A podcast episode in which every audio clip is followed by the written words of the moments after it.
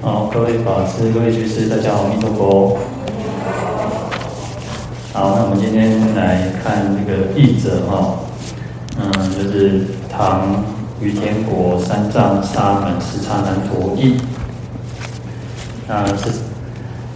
这个十刹难陀大师哈，那是在唐朝，唐朝的时候来到中国哈，来到唐朝，嗯。他是西域的人哦，是于阗国啊，就是在那个啊，应该现在算南疆了哦，就是啊，新疆在南边哦，嗯、啊，是鸠兹国却罗什那个鸠摩罗什大师他们是在比较北边鸠兹国，然后于阗国是在更南边哦。那于阗呢，他的意思就是地如哦。那最早他的这个国国家啊成立的时候呢，因为呃国王没有这个子嗣哈、哦，就是没有儿子，然后他们都习惯祭拜这个毗沙门天王哦，然后那时候就是去祭拜毗沙门天王，然后希望能够然后诞生王子，好，那好不容易得到这个出那个小王子出生哦，那出生之后呢，这个孩子又不吃这个母乳哦，不吃母乳。那因此呢，这个他们就是往事呢，又去祭拜这个毗沙门天王，就希望说，那如果不吃的话，他可能会饿死哦。那去祭拜的时候，刚好那个地上又出涌出那个乳汁哦，所以这个小孩子就去喝这个乳汁，然后就能够继续能够存活哦，所以它叫做地乳哦，这个是于阗的这个意思哦。然后他这个国家呢，其实是信奉大乘佛教哦，那非常崇尚佛法哦，那寺院也有好几百所哦。那其实啊、呃，在新疆啊，其实我们现在看到大部分都还是很多是沙漠哦，所以是只要有绿洲的地方，它就可以成为一个一个一个小一个国家哦。啊，其实那个国家其实都没有很大，就是有一个绿洲有水源的地方就能够能够生存哦。所以大概也都是一个像城城邦国家一样哦，没有很大。可是呢，他们是信奉这个大乘佛教的哦。嗯，历史上呢，其实于阗国有时候也会归属于这个中国哦。那有时候他们都会来朝贡哦，就是那种藩属国哦。好，那三藏呢？啊，三藏就是经律论哦。那我们做。昨天、前天应该有讲到这个经嘛，哦，那就是所谓的经律论哦，嗯，梵语就是修多罗、皮那耶跟高毗昙哦。那经呢，就是指契经哦，佛陀所说的法通，通通就是就是经典哦。那我们讲说契经就是上契诸佛之理，下契众生之机哦，叫契理、契机哦，能够符合佛佛理，然后能够适合众生的根基哦，所以叫做契经。那律呢，就是指戒律哦，嗯，戒律呢，我们讲说可能像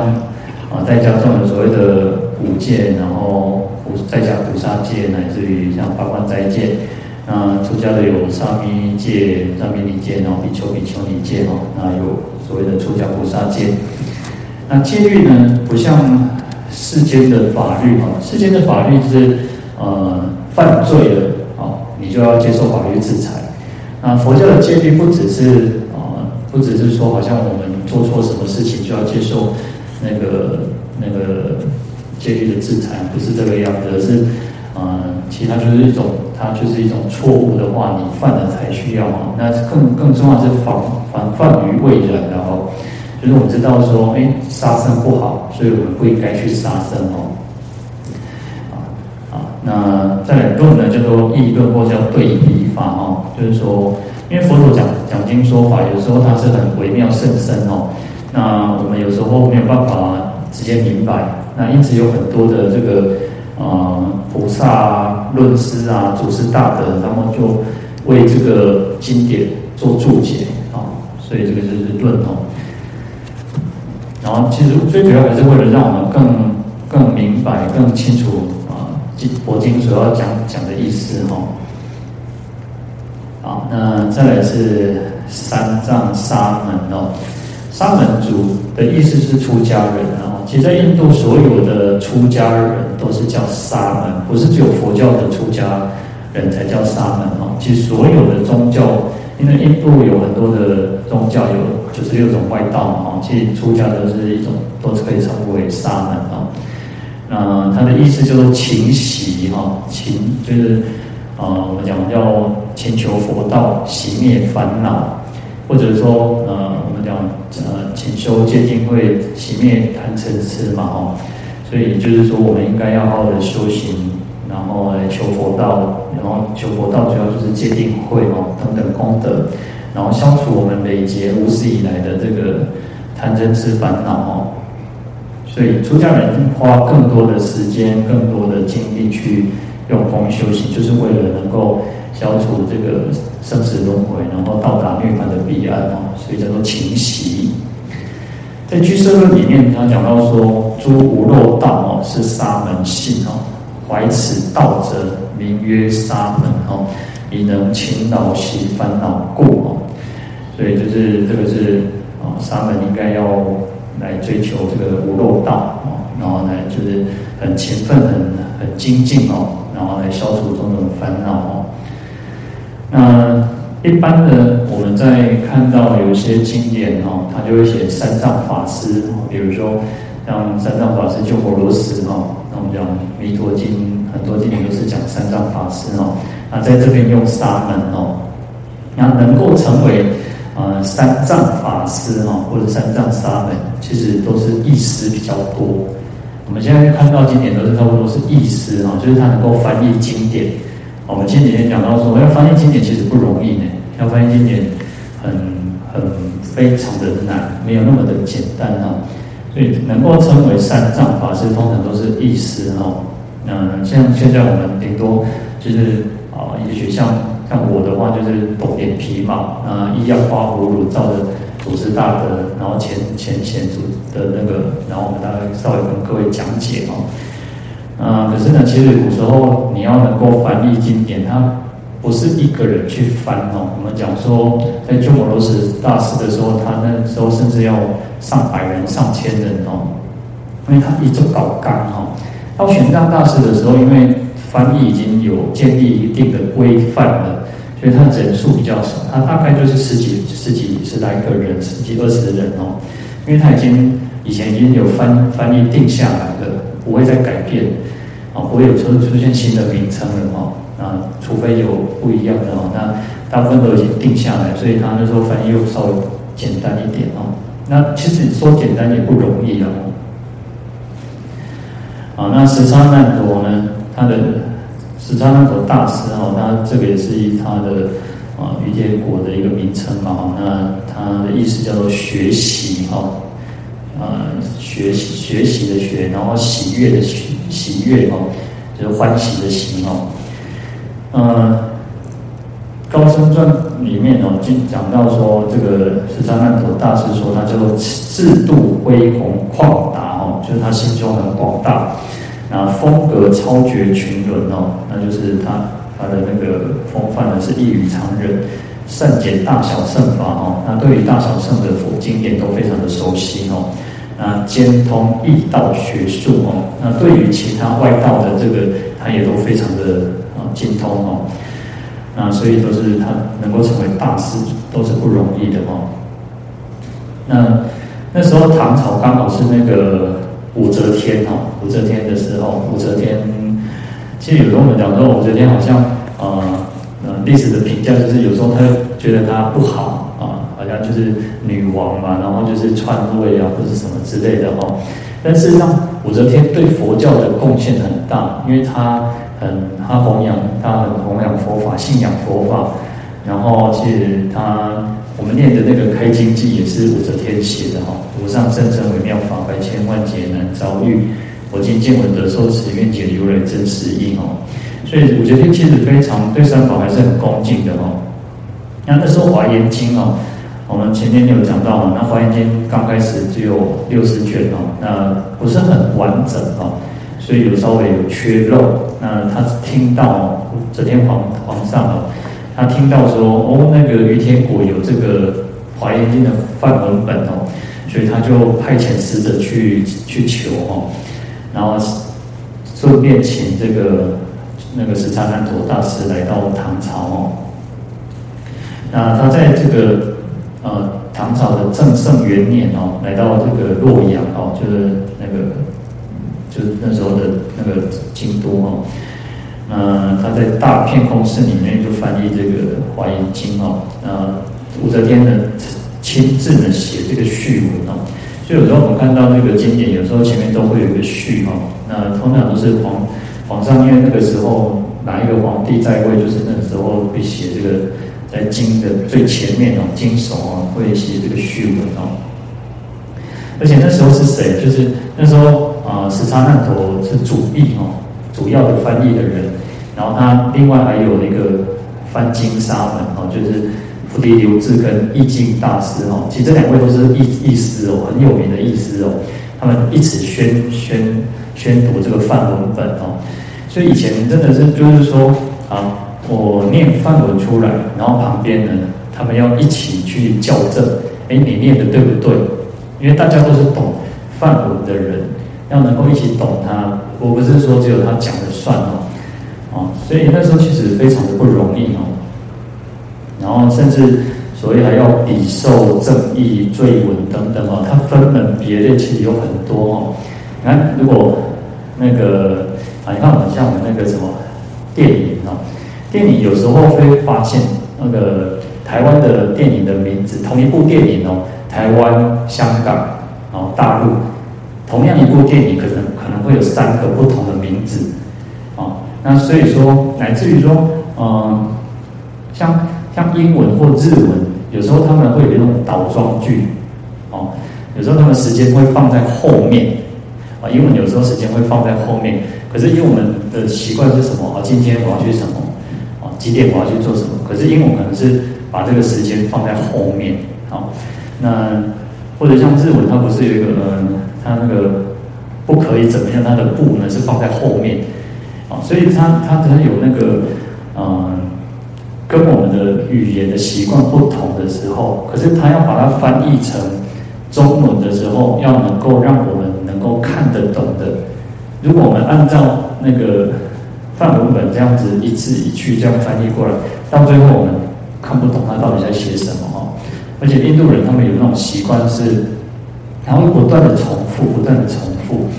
啊，比如说我们讲说，呃，《心经》不是有一句叫，呃，色不异空，空不异色，色即是空，空即是色。再来是什么？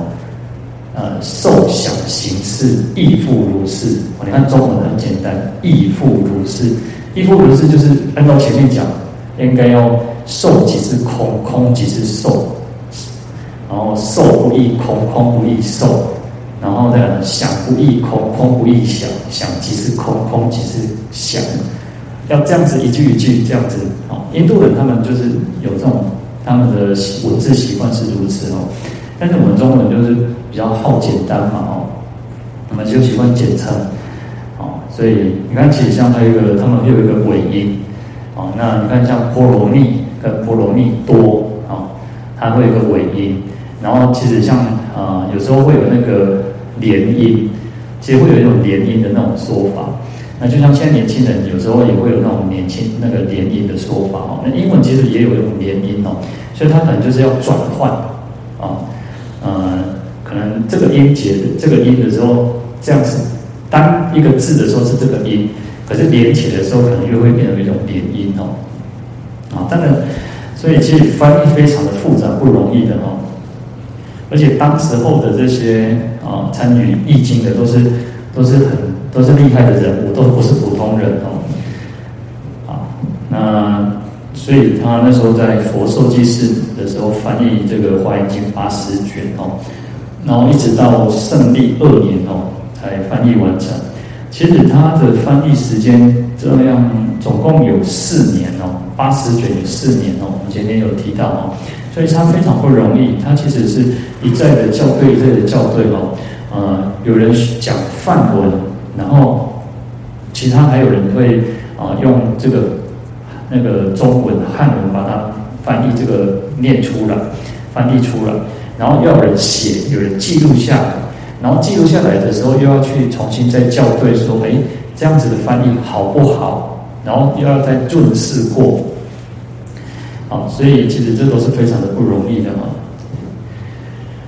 然后其实啊，直参难陀大师呢，其实他也翻译了入嫩大乘入嫩伽经、文殊授记经，哦，然后我们这边的地藏本愿经哦，嗯，到了长安四年的时候呢，啊，他就啊跟皇帝告假，就是说他妈妈年纪大，他想要回去哦，回回国去省亲哦，嗯，这个。皇帝呢，其实皇国家呢还是派了一个御史哦，霍世光呢亲自送他到于天国。啊，到唐唐中宗的时候呢，那时候又又请想要请他来这个京京师哦，而且请他来的时候，景龙二年那时候呢，其实皇帝亲自在这个呃开远门哦，到那个啥那个厦门呀哦，请请先去敢演讲的哦。所以对他的那种非常的礼遇哦，那皇帝呢，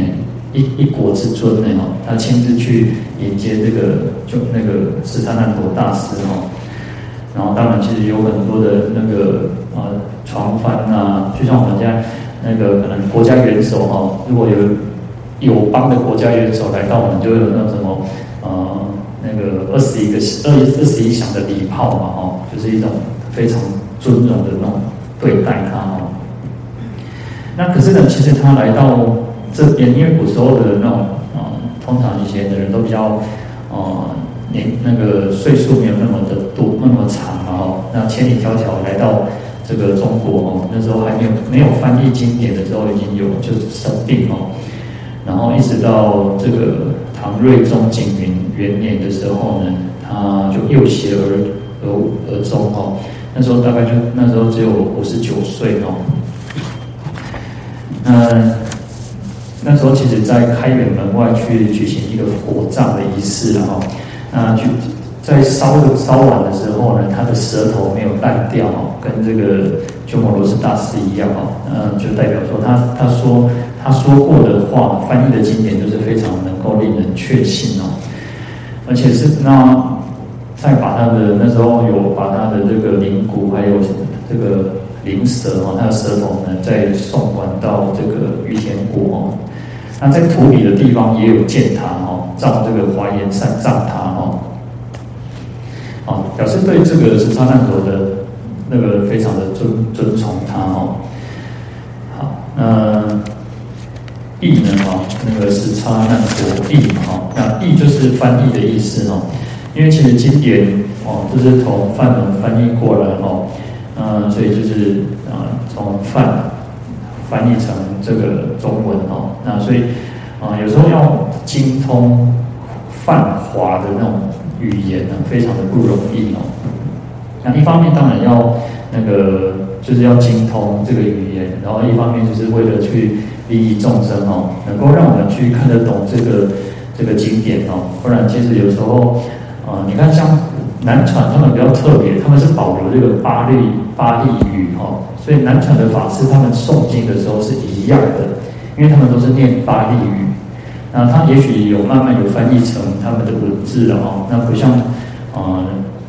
佛教传到中国、传到汉地的时候，都是有把它翻译成这个哦。其实那时候也有讨论说，要不要干脆就是念梵语哦？呃，因为其实学习的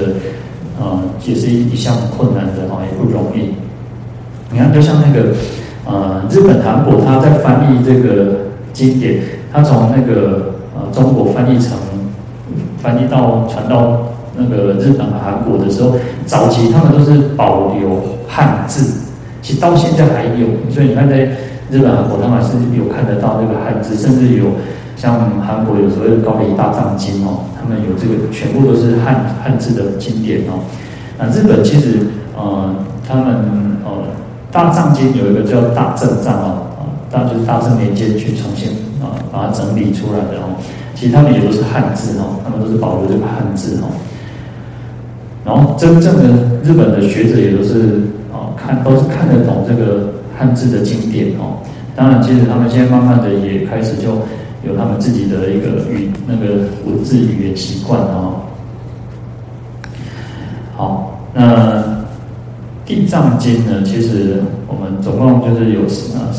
十三品哦。那一般我们看到的都是所谓的上中下三卷哦，那也有把它分成上下两卷的哦，上下两卷。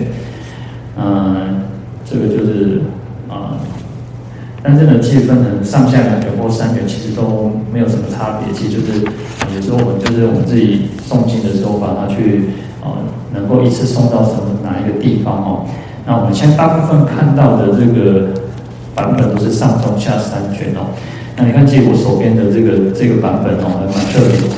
因为它的中卷只有到第八品，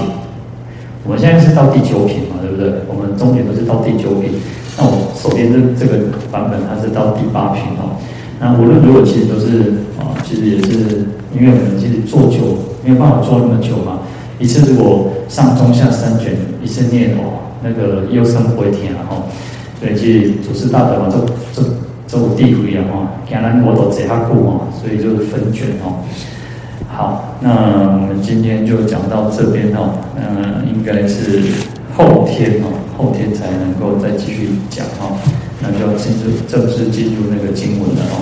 那明天就是我们宴口哦，我们明天下午宴口，然后早上一样诵地藏经，那明天早上是九点就开始了哈，明天提早。好，阿弥陀佛。